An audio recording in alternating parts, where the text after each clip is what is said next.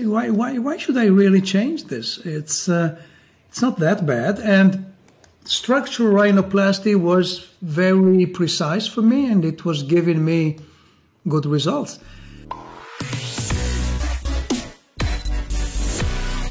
Ladies and gentlemen, welcome to the July episodes of the Rhinoplasty podcast with me, Dr. Cameron McIntosh. I'm so excited that they brought to us by Sutter Medizintechnik from Germany. Can you believe it that for the European Masters, we've got the Germans behind us? The Sutter company is fantastic. It's a family-owned company. Bert, who's taken over from his dad, runs a brilliant ship there. Their big thing is obviously bipolar forceps, but also they've got this very cool Curis machine, which is fantastic for turbinate ablation. So if you listen to the end, I'm going to give you the contact details for the right person to speak with. So without any further ado, let's carry on with this episode.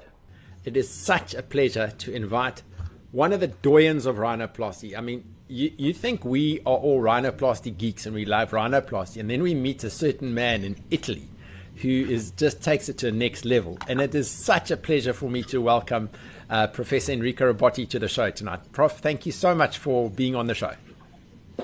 Well, what else can I say with all these lavish words, right? Okay. It's a pleasure for me as well. I've never done this before, but it will be my first time. Well, Prof, on behalf of all the people from around the world, I mean, this show has been watched and listened to in more than 60 countries. We've had about 15,000 downloads, so it's really been wonderful. And it's really great to have you on the show. I want to just kick this whole thing off. I mean, we're going to be speaking some very interesting topics. I want to really understand a bit more about cone beam CT scanning in rhinoplasty and dorsal augmentation, and some of your views on preservation surgery. But before we get into that, first question, how did you end up getting into rhinoplasty? Well, it's a long story. I mean, I've been a reconstructive surgeon for most of my career. I have trained first in the UK, then in the US, and then I've run a department of plastic surgery for many, many years, until actually 4 years ago. And I would say rhinoplasty was a natural offspring from reconstruction. I've always enjoyed playing with reconstruction, especially in the head and neck area, but not only that. I did a lot of lower limb, for instance. And playing with little flaps under magnification with a good light, and some, obviously, with a microscope in microsurgery, was something I enjoyed. It's just handling tissue.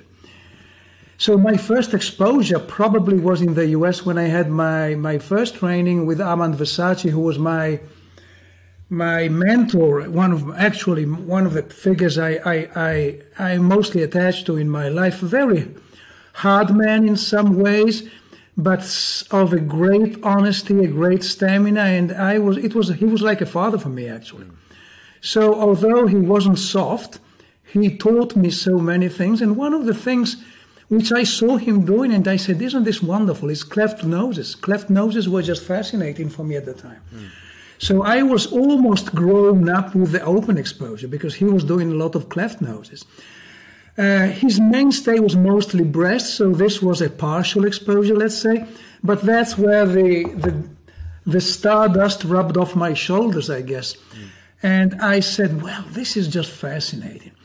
Then for a while, I was a self-didactic person because at that time there wasn't really many chances, at least in Italy or probably not in many other places, to learn rhinoplasty. So it was a learning on textbooks, on photocopies, and on Sheen's first, I love these things, first videotapes. I was studying them so accurately. And so, you know, the marginal exposure started, and I said, why? Well, I'm starting to see things. And then, in a way, after doing for some years my first noses in a by marginal exposures and Sheen's way, I said, well, why don't I go back to see what I saw Armand doing in Rhode Island? And so that's where I started opening. And since that, it was just a kind of roller coaster. I really enjoyed doing rhinoplasty so much. I was doing, for instance, a lot of breasts in my private practice. and breast were interesting, but it was kind of, in a way, kind of dull, because you were often doing the same things. And rhinoplasty was so much like microsurgical, or not even microsurgical, like flaps, nasal reconstruction, which I love to do, facial reconstruction. And probably I got to do more and more and more. And then at some point around the year 2000, it became almost my unique procedure outside of my department. And maybe by 2005 or 2006, it was really, I was focusing completely on rhinoplasty. That's the way it went. And then again, I was studying, then I developed friends, you know, we started the Bergamo course. I had a lot of international connections, and one thing leads to another. Actually, the Bergamo course was one of the major courses at that time, together with the Dallas. And so you get to know friends, and one thing, again, carries to another, and rhinoplasty became just my main focus. At some point, I actually left my department a few years ago, because I was so in love with this operation, which was getting more and more complex. Because wow. It's not getting easier. It's not getting easier. No. Especially with all this preservation stuff. So I want to ask you about the Bergamo course. I mean, between that and Dallas, they are the courses. And every Tom, Dick, and Harry now wants to have a rhinoplasty course. But you can't, you know, the gold standard is yourself and Rod's courses. How did you end up starting that? And how has COVID affected that for you? Well, I started it probably as a model. I had the Dallas course. I was there twice when I was very junior, and I just loved the way it worked. And I said, why don't we start something like that? In Europe, there was really nothing at that time. And in a way, now probably I would think differently, but in a way, I was convinced at that time that open rhinoplasty was the exclusive way to go. My benchmark with closed rhinoplasty was not favorable towards a closed approach. I really considered it a blind approach, which is not the case now, although I still do exclusively open. And then for that reason, I called it Bergamo Open Rhinoplasty course. And then I tried to integrate some neighboring closed concepts progressively with time, but still I want to maintain the focus on open. COVID affected it negatively, obviously, because we delayed the 2020 edition, which was the 7th edition, to 2021. Then we again delayed it, and now it's 2022. And it's still unknown whether it will be hybrid or fully in person. I'm not so sure it will be fully in person, because this thing is just developing so much. Yeah, it's terrible. And so we may end up in a hybrid format, although we will try to do a full in-person course. It's going to be a totally different thing. It's going. The motto is find a way, because we really need to find a way in all this maze of new techniques, which is making this operation just unparalleled. I don't think there's any other surgical endeavor like rhinoplasty currently, with so much happening and so many things which merit attention. You know, the preservation really made a difference. Initially, I was a little bit adverse to it, since I considered it to be eminently a lot of marketing. But then in time, I realized that it's making so important changes regarding results. So the Bergamo motto is find a way, and it will be essentially structural preservation hybrid. Awesome. And Prof, for the listeners, how do they actually get to register or find out more about the course? Well, it's on the website. It's bergamoplus.com. The program for the time being is still the same as 2020, although we will update it to some degree, but I'm still kind of having to understand whether it will be hybrid or fully in person. Sure. Most of the program is already there. The faculty is going to be practically confirmed. And again, it's a very... practical course. There's no fooling around. It's video based. We just want to understand things. Sure. So Prof, a question I had. Tell us a bit about the Rhinoplasty Society of Europe. I want to know more about it. As the listeners, how do it's an amazing society that you guys started a few years ago. Give us a little bit of the history and what your visions are for it and why people should join you. Well, much of this is on the website, but let's briefly say this was due to the vision of Wolfgang. And I have to say there are some giants in rhinoplasty, and without any undue praise, Wolfgang Gubisch is probably one of the people who made so many changes because his mind is so... He has this unusual concomitance, I'm not so sure you say this in English, of a brilliant mind and a brilliant hand, and this is very unusual.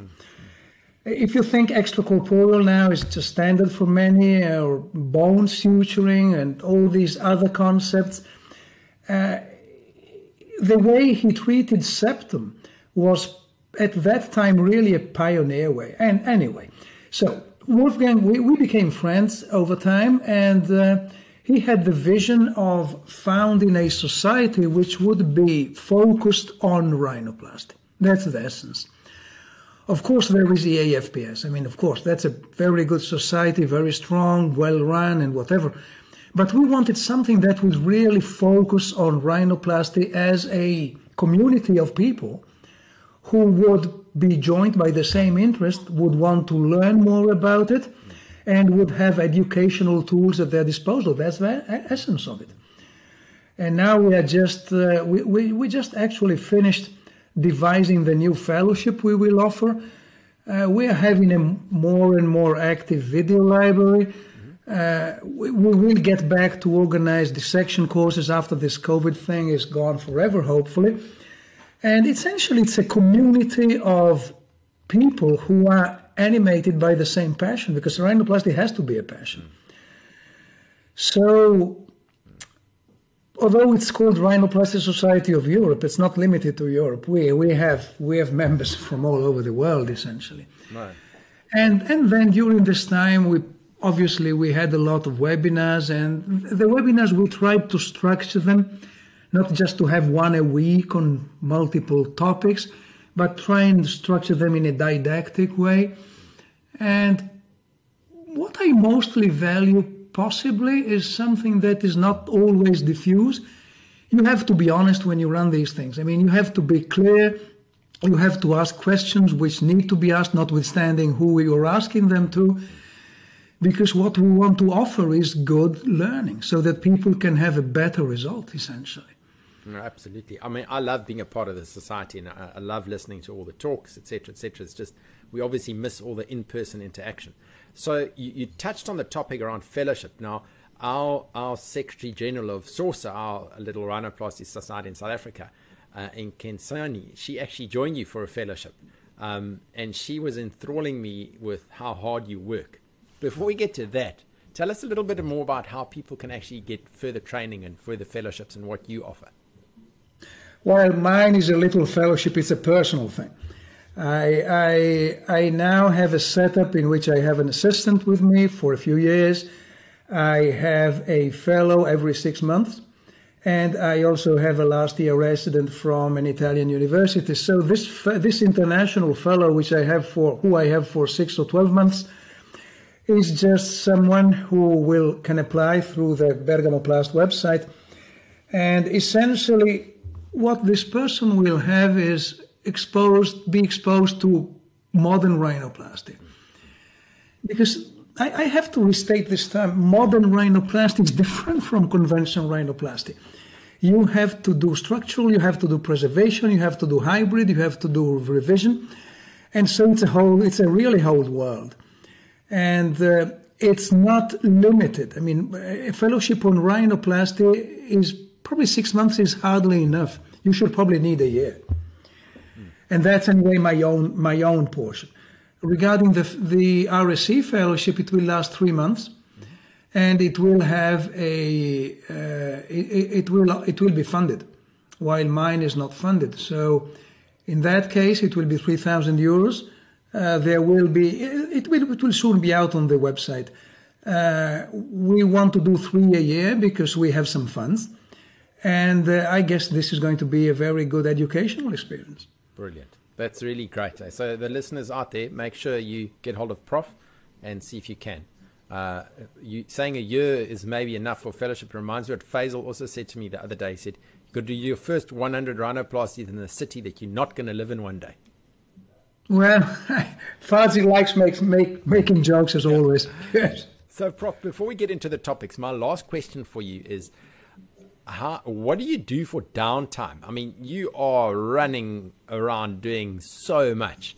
And I follow you on Instagram and I see that you love being out in the mountains. Well, I'm kind of lucky. I have a wonderful wife. I have a very good family that supports me. I have two great daughters. Actually, they're both into medicine without me pushing them. But I like taking some space for myself, and that space is not usually socially oriented. We love nature. We have a boat. I like going fishing, and I like hiking a lot. So let's say sometimes I need the time to just pause, which is not much, but that time needs to be preciously taken care of. Absolutely. Yeah. Great. Thanks, Prof. Okay, so I'm going to ask you to share the screen. I know there are three great topics we're going to chat about now. I'm very intrigued to hear what you have to say. Well, it's up to you, Cam. I was just thinking of three things, and one of them you should sound very well to you because it's the cone beam CT scan. Yes, yes. So whilst you're getting that out, we've just opened our new hospital, and part of the new hospital is a cone beam CT scanner. And before moving to the hospital, we were doing conventional CT scans in another facility, but to be able to have the access of studying a cone beam CT scan with all the extra information it gives you around the soft tissue, not just the bony stuff and the cartilages and stuff. It's fascinating. So, yeah, and I know you had a really good publication in the PRS, I think it was. I've been studying that article a lot. But, yeah, have you been able to share the screen there? Well, this was Roland when he came into Bergamo to actually see it a few years ago. And apart from the luxury of having Roland, can you see my slides? Yes, I can see them. Yes, it's simply just a huge asset. And as we explained in that PRS paper, the actual beauty of this thing is that it gives you images which are, number one, axial, coronal, and sagittal on the same MPR screen. And again, if you look at the PRS article, there are some dynamic videos, which I don't really have the time to go over.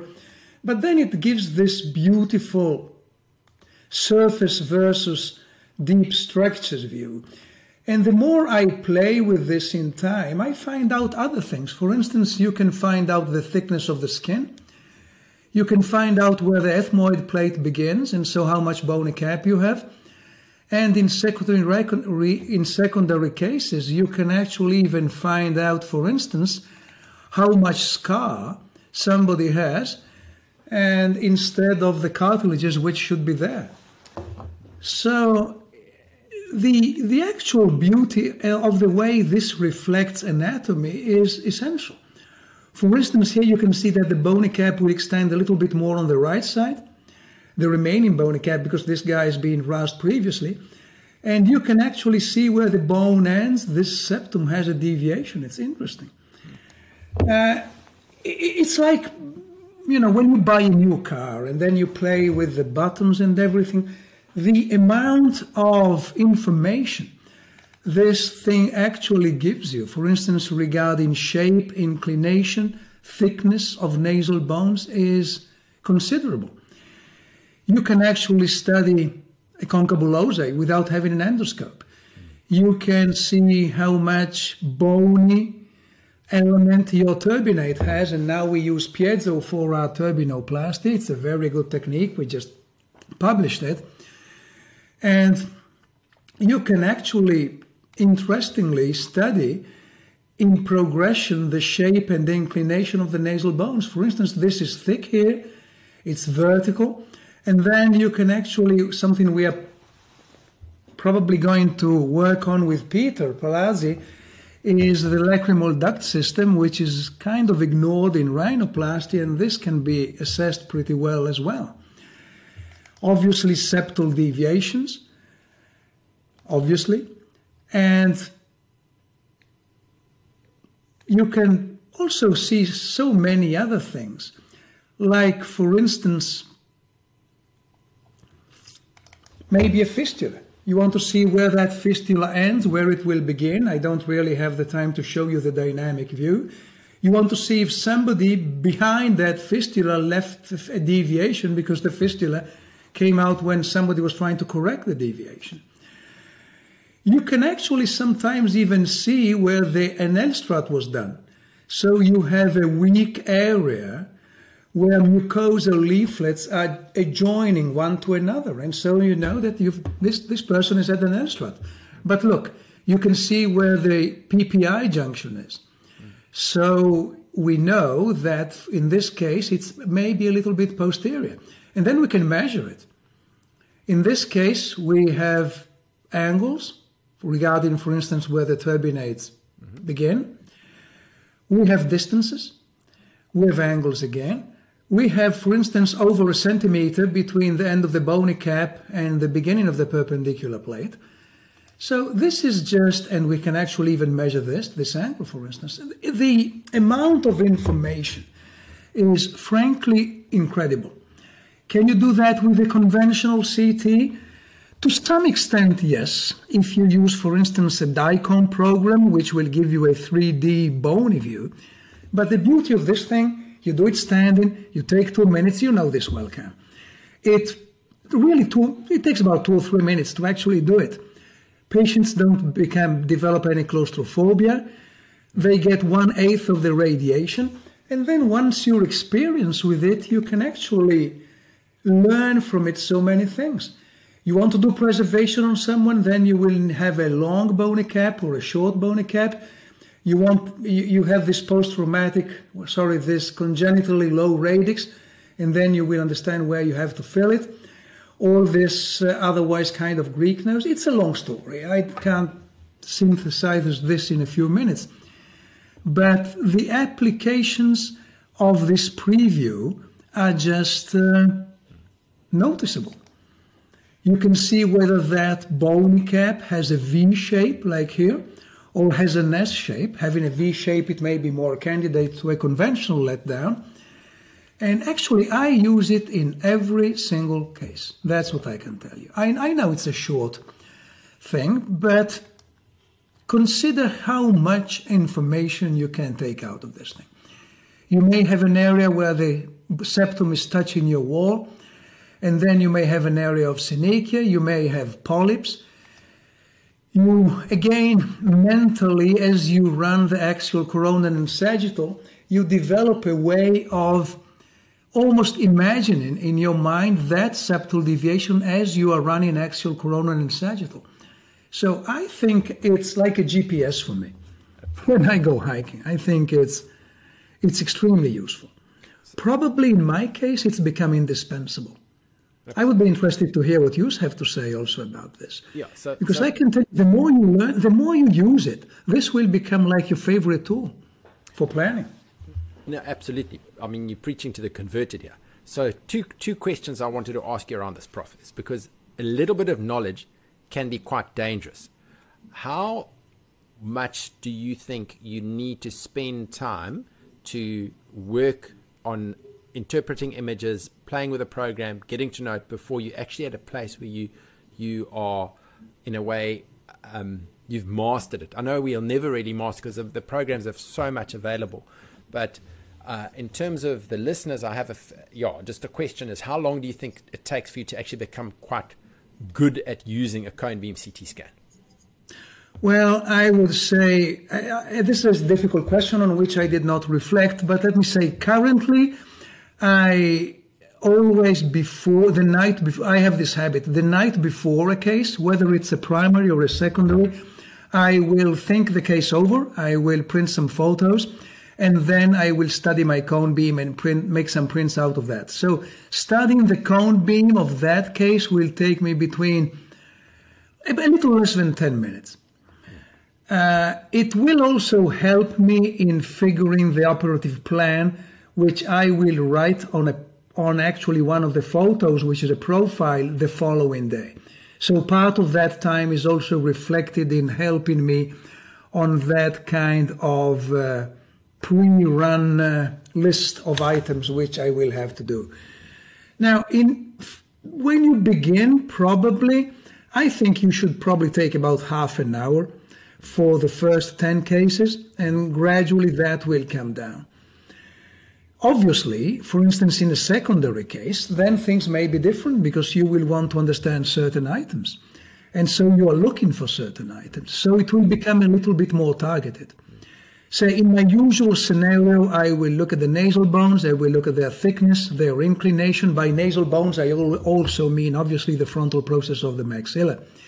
I will look at my septum, I will look at my lower and mid turbinates, and I will look in the sagittal view, that's such an important thing which people don't talk about, at the prevalence between my quadrangular plate and my bony PPE, and where that PPE starts. So these are kind of the main things. Sorry, and regarding this view, I will obviously look how long the bony cap is, and how thick this tissue is. Right? These are the main things. In a secondary also, there will be different elements, and I will pick those elements from my notes, which I wrote down when I had my first patient examination. The way I work it in my practice is the following. When I do a consultation, patients will often be aware that they need a cone beam CT. So they will often come with a cone beam CT. If they do not come with a cone beam CT, it's mandatory for them to have one. And I will discuss that in front of the patients together with the simulation on my second consultation. I always do two consults before actually deciding for surgery. Well, that's excellent. Sure. Thank you. Yeah, Prof, I think that really, I mean, it's simple for the listeners. This is a new tool that we have to use. I mean, it's been used by our maxillofacial surgery colleagues for a long time. So, yeah, thank you for that. And shall we move on to your next topic? Yep. Well, I would say one of the interesting things, but this will take an hour or even more, but I am fascinated by the preservation things. The preservation concepts. I was lucky enough to understand that anatomy, although progressively. I think Peter Palazzi, frankly, for instance, is probably the best anatomist I ever met in my career, although he is so young, but so talented. And it was difficult for me in the beginning because I was so used to have, you know, good results from my structural approach. And so why should I change them? And can you see the slides? Yes. Yeah.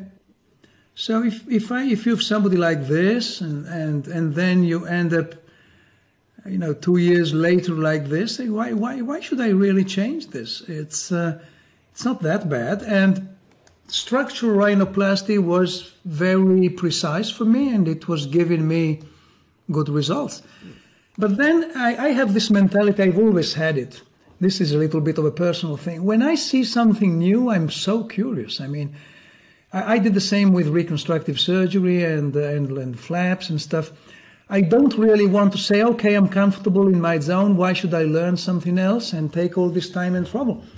And so I set myself with a lot of difficulty, I have to admit, in understanding this new anatomy. Not all of it was new, you know, not all of it was new. This has to be said. Some of this was not new at all. But it was seen in a different way, and some of it was truly new. And then I was initially a little bit annoyed by all the hype, the magic way of pushing these humps down in a few minutes on the internet. This is something I really kind of disliked. And I frankly still dislike it in some degree, but I think this is changing also. The pendulum is swinging in the middle. And at some point I said, why don't I really take the time and understand these things? And I had my learning curve, which was not easy because I restarted. And I tried to restart, not marketing driven, because otherwise, you know, let me just see, it needs study. It's far from simple. If you do it badly, I mean, I get these mails every week of people who have done this surgery without any, the surgeon has not really exercised any control. And so this is not what I wanted. I wanted to understand things.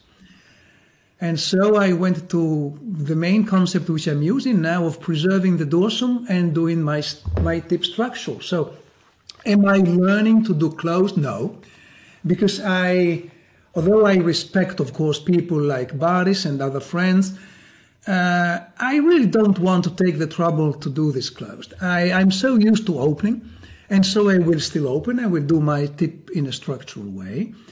But regarding changes are so many. You know, the first change is my my total subperichondral, subperiosteal flap plane. This really has helped me, this new dissection, in many cases, not all, now it's a long story, not all, but this helps, like redefining those 3 points I mark, and I will put them back at the end of surgery in 3 spots, periceptal cleft and the vertical scroll. I mean, I reattach them.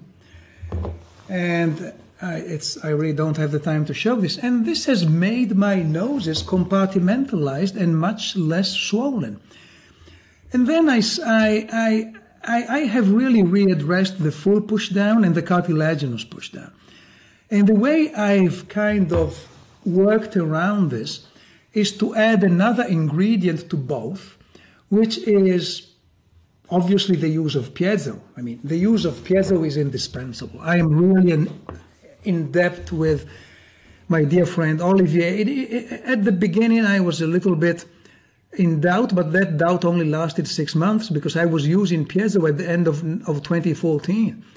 And we had gone to Nice at the end of a Bergamo course in March 2014. So, but the changes I make in cartilaginous pushdown, which we published a couple of years ago, together actually with Kenzie, and in full pushdown, is that I want to split my bone, my midvault.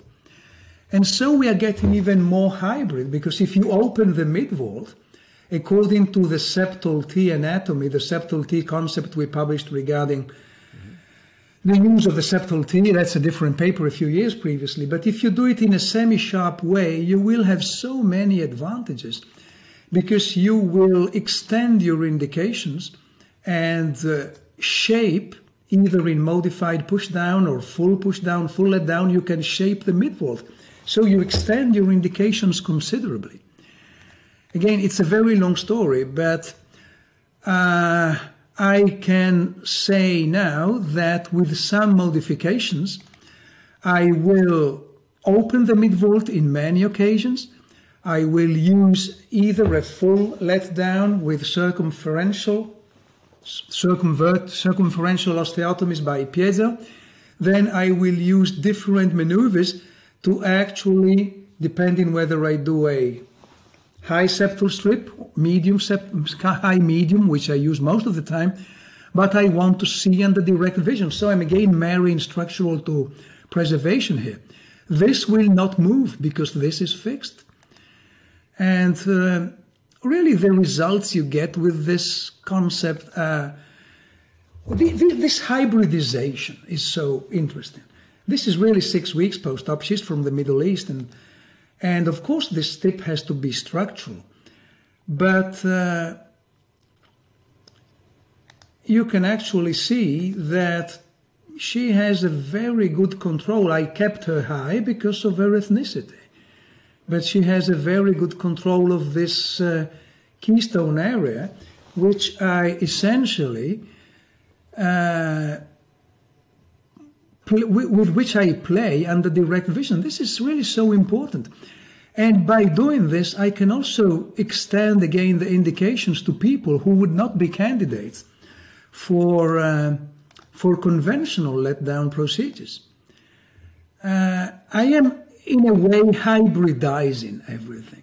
And I think this is one of the most important concepts. I know it's difficult to explain in a few minutes, but if you put together, for instance, like this guy, he has a little bit of a wide-ish vault here. He has a tip which will need, obviously, restructuring. But my concept is opening the mid-vault. In this case, it's a cartilaginous pushdown. I have seen on my cone beam that his bony cap was not much.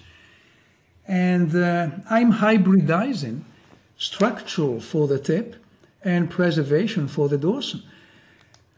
Again, it's a fascinating new world. I don't really have time to show more of this, but we can really have results which previously I did not.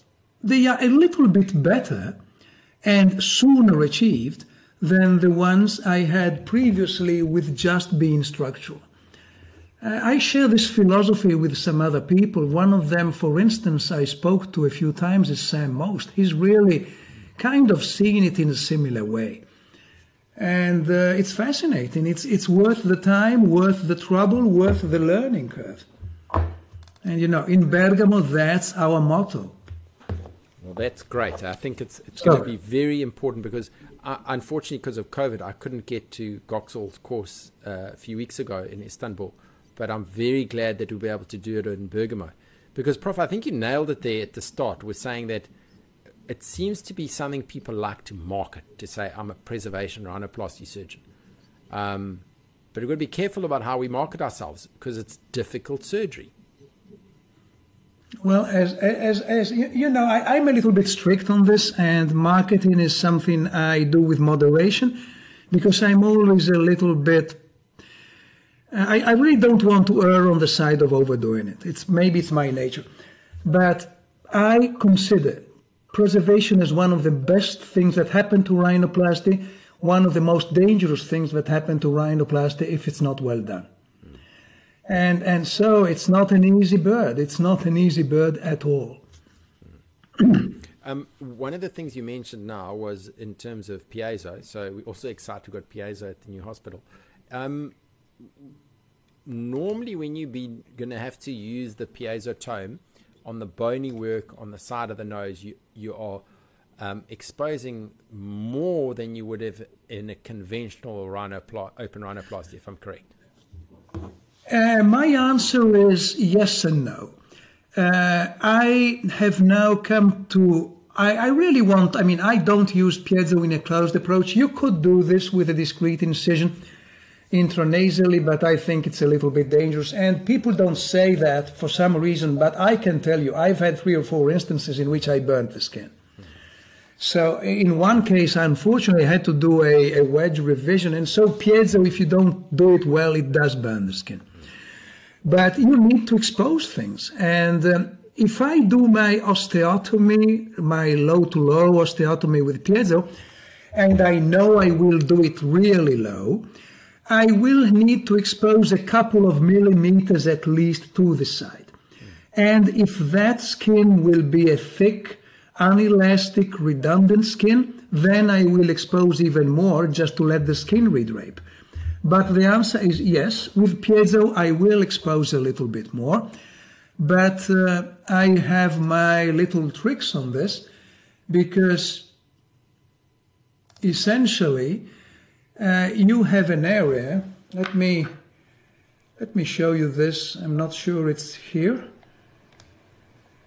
but I now am a little bit maniac about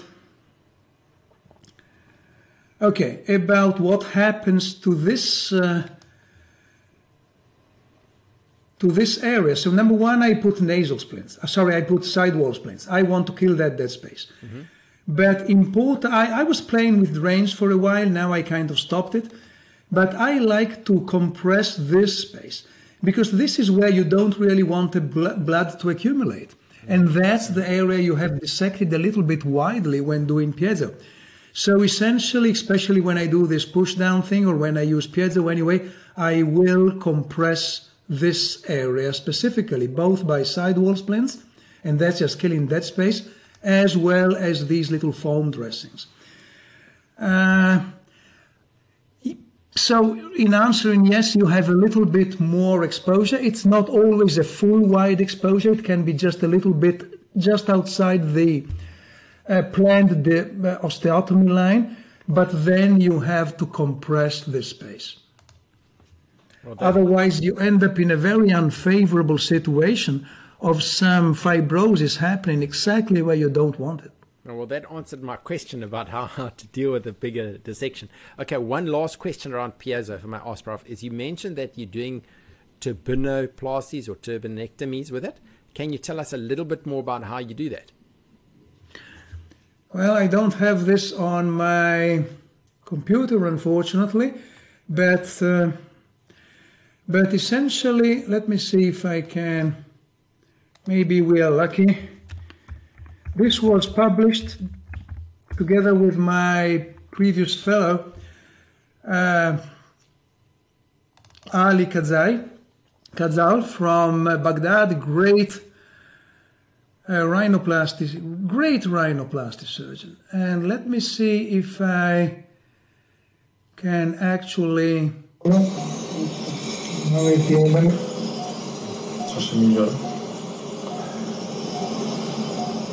So I'm not so sure how to.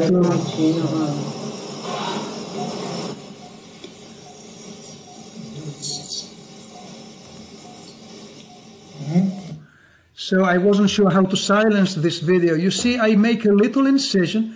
I go with my. I've studied my anatomy of the turbinate, whether it's bony or whether it's mostly mucosal. And then I will just follow the anatomy. This is not the best video. I just picked one by chance. And you can see that this will fracture the turbinate in a very efficient way. Again, it depends on whether the turbinate is mostly bony or mucosal. If there's a lot of bone, I will essentially use the piezo to address the fracture in a very controlled way. And then I will lateralize it forever, if that's clear. That's fantastic. You can, once you do it, it's going to be very, very clear. You will actually feel the piezo. You cut the uncinate bone attachment, and then puck, you will just feel the fracture in the exact place you want to do it. Now, you will ask me, why don't I just lateralize with some scissors and break the bone? It's not the same thing. If you do it by piezo, this will stay in its new position. It's not going to bounce back. Mm-hmm. And I'm sure that the heat generator is going to do something to the soft tissue as well, and cause some fibrosis and the soft tissue. Well, and especially, you're not causing bleeding. I mean, bleeding is really minimal. Wow. For the obvious advantage of using piezo. Oh, that's great, eh? Okay, Prof, let's crack on with the last topic. Because this is specifically in South Africa, something we see more of is having to actually augment the dorsum. Well, this was something that came really. Okay, hang on, because I took a wrong presentation. Let me see if I find another one.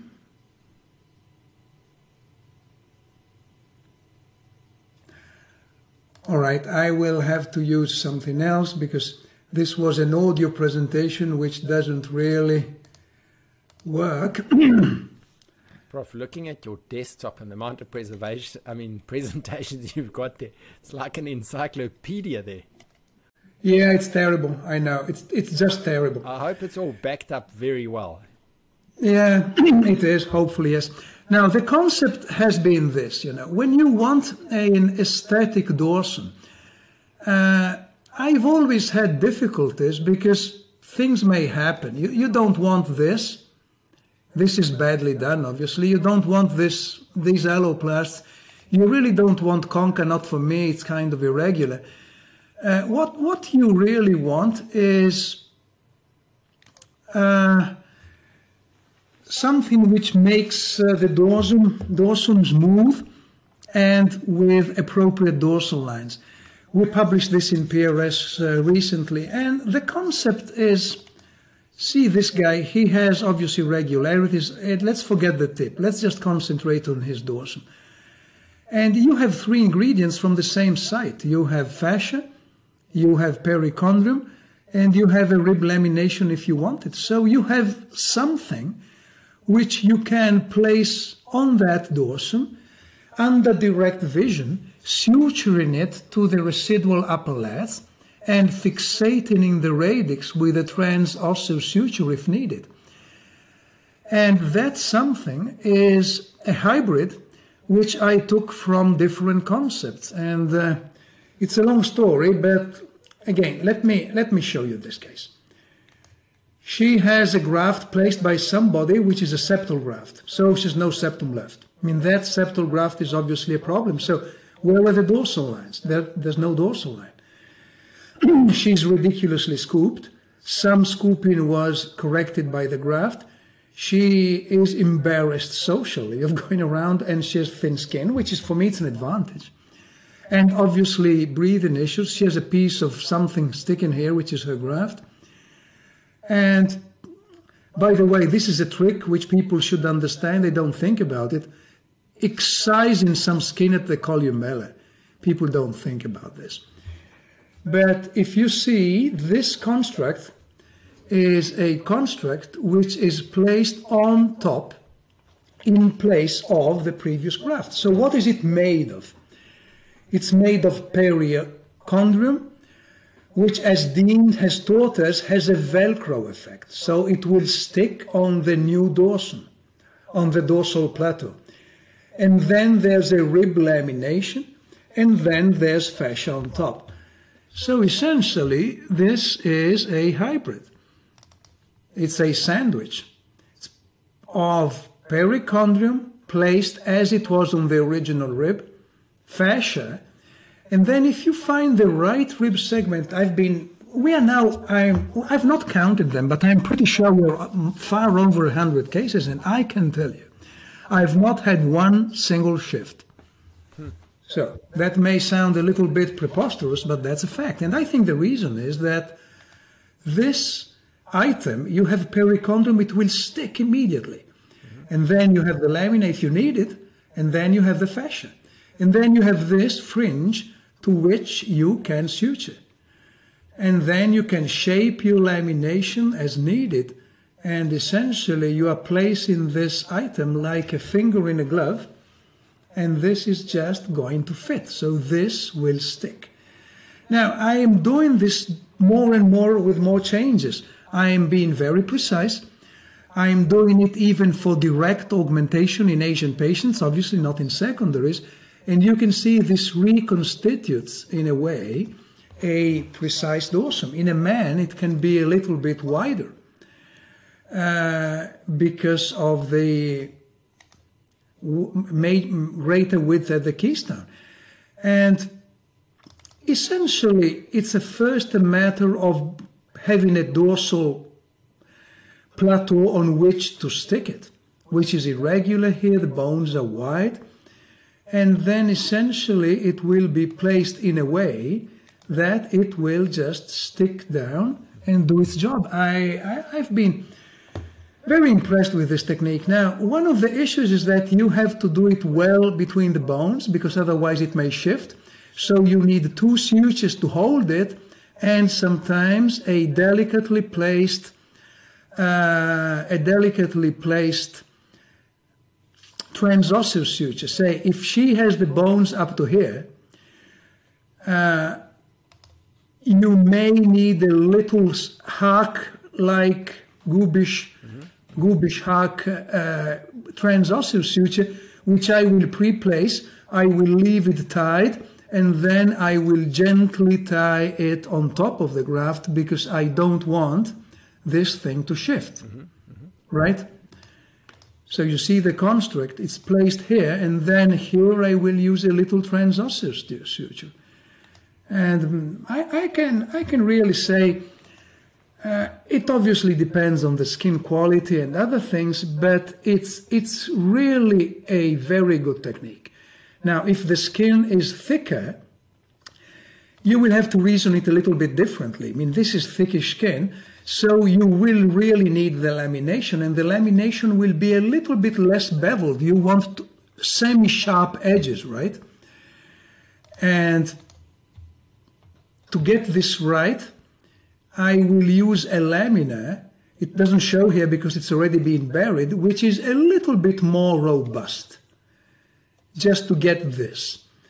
And that will lead me to a shape which will show better through the thick skin. The thicker the skin, like this, she's from Northern Europe, that kind of skin almost would warrant a laminated rib graft without any addition. But I will just place a stronger lamina here and then use the same principle. So I find this technique very interesting. You can actually play with it. You can add two laminas, you can stack it. Thick skin like this, terribly thick skin, it's mostly a matter of a stronger lamina. Thin skin, you can actually avoid the lamina sometimes, just use perichondrium and fascia. And what I also like is substitute. For instance, this is a extrusion of done somewhere with cadaver rib, which was coming out. And in those cases, I will just wash it with pressure wash lavage, and I will go ahead to direct substitution with a SP. In this case, it was an SPLF graft. So. They're not perfect. Perfection is Photoshop and makeup and different perspectives of different projections. But essentially, I go in from memory. I always go in from memory. I don't care which rib I take. It's 5 or 6. And the concept is from that same site, you have fascia and perichondrium. And you join these things according to your requisites. One thing I may want to show is the way I harvest my rib, I always go, sorry, it's not lateral, it's medial, to a vertical line tangential to the lateral edge of the areola. This point is where the bone is. And I always take 5 or 6, I don't really even count it.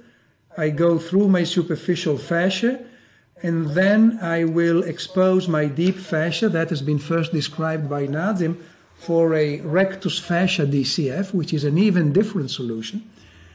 And that fascia will be cleaned. I don't go through the muscle fibers. I just spread them so the muscle is not transected because the direction changes. And then I will use an osteotome here, very occasionally piezo, very, very occasionally. And these are my rib elevators, which I have made for this purpose. And then essentially you have the 3 elements you are harvesting. And the key is proper lamination. Multiple laminations, different thicknesses. The calcification is a long story. Some calcifications actually help you, depending how you use them. And some laminas can be very, very thin so that you can use them for the tip, but that's a different thing. Right? So I gave an impression, an idea of what this strange animal of fascia, perichondrium, and rib can work for a static dorsal reconstruction. Right. It's much better than the DCF. You know, I started from the DCF, but DCF is a good idea. I was tailoring it in recent years with precise measurements. I was making a little suture here to compartmentalize the space. This was a concept that had been originated by a surgeon from the UK. I forget his name now. He actually died a few years ago. And this is still a sausage. It's a nice sausage, but it's a sausage. And it may migrate to one side, as it happened here, And so I think that the DCF is not as appropriate as making this graft. Now, the problem with this graft, you need to spend some time on it. It has to be sutured very precisely, and it has to be done according to precise technique and measurements. So, Prof, I mean, it's fascinating. I've seen this before, and I think it gives a great natural-looking result. I'd like to ask you a question about the Tisseal glue graft that I know it's some of our colleagues in Asia and some of our colleagues in the States have been using it quite a lot. What is some of your, can I ask you your views on that? Well, my views are very poor, and not poor because I don't estimate it, but I tried it twice, and I think I was given it as a gift to see.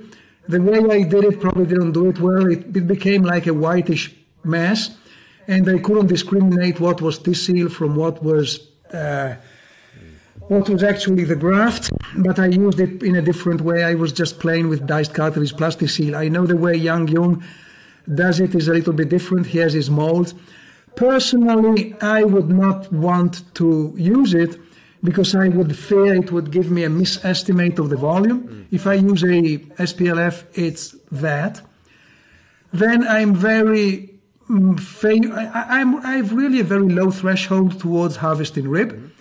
I like my perichondrium. I have uses for it. Sometimes I use it as a patch for the tip. You well know that it's the best material resembling when we did the cephalic form of the lower cartilages, which is almost unheard of nowadays. I love that thing to make an anatomical camouflage. Now I can't use that anymore, so I love perichondrium, for instance. Well, and then I can play with my fascia. So I have all these ingredients. Why should I really take something from a shelf, play with diced cartilage, which would still be diced from the rib, and you know well that if you dice cartilage from the rib, it won't be the same thing as dicing septum, because it's a little bit different. I now developed a personal inserter, which looks a little bit like others that are on the market, but still if you press diced cartilage from the rib in that inserter, you really have to strain it. So I don't really want that stuff without a covering. And what I could do possibly, say in a case where I have an SPLF and still need a little bit more, then I could use some finely diced cartilage on top, but still I want fascia on top. Essentially, my answer, I know I went a little bit off the side, but my answer to your question was I did it twice, I didn't like doing it, and I don't want to do it. Yeah. Prof, so one last question around this. I mean, the majority of your work is revision rhinoplasty and way up. No, it's about 50%. Okay, 50%. So the question I have at least in your primary rhinoplasties, how much rib cartilage are you harvesting? Is that almost first nothing. Do your CT scan and then decide from there? That's a good question. Well, It's a little bit through the CT scan. Now, if it's a post-traumatic case, I will know that I could very well end up in rib harvesting, and then CT scan will really help me. These are the cases where I consent people for rib harvesting. But let me say, in most primary cases without a trauma history, I think I did it twice or three times, and I had to talk to the relatives about it. And those times were, once I remember there was a girl, and she was so flimsy, the cartilages were so flimsy, and the tip was so needful of real structure that I just did not have enough. Now, if I did more of an Asian population, then I would think differently. I'm starting to do some Asian patients. I don't do many. I do mostly people from many countries, but many from the Middle East, and also other countries, but they're mostly Caucasian. I don't have that exposure to Asians.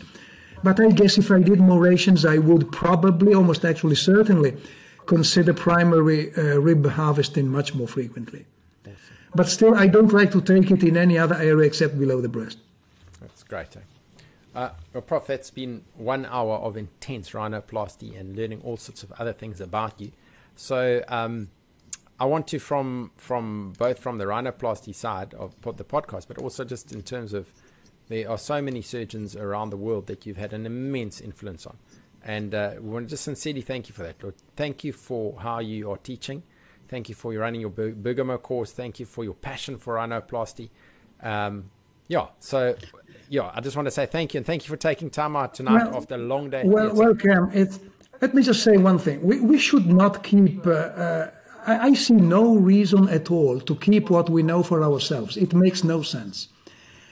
At least I just don't understand it. So it's necessary to share knowledge, because otherwise it wouldn't make any sense. That's my concept. And even in the Rhinoplasty Society of Europe, I think we have this probably very honest goal, which is sharing knowledge. It's a difficult surgery, and so what we can have through experience and even bad results initially has to be shared. It's key. It's great. It's great. Well, Prof, thank you very much, and to all the listeners out there, make sure you tune in next week. We've got some exciting preservation rhinoplasty surgeons coming to you for the month of August. So thanks again for listening, and Prof, thank you again for your time tonight. Thank you, Cam, and have a good night. So, ladies and gents, thanks for listening, and thanks, super big shout out to Sutter Medizintechnik from Germany for supporting us. I'd like to give you the email address for Nadine Burghardt. She is head of sales, and you need to contact her if you want any of the amazing instruments that they have on offer. So her email address is nadine.burghard@sutter-med.de. So that is nadine.burghard@ sutter, that's sutter.med.de. So thank you very much for listening, and Sutter, thanks so much for your support. You guys are an international company from Germany supporting the European masters.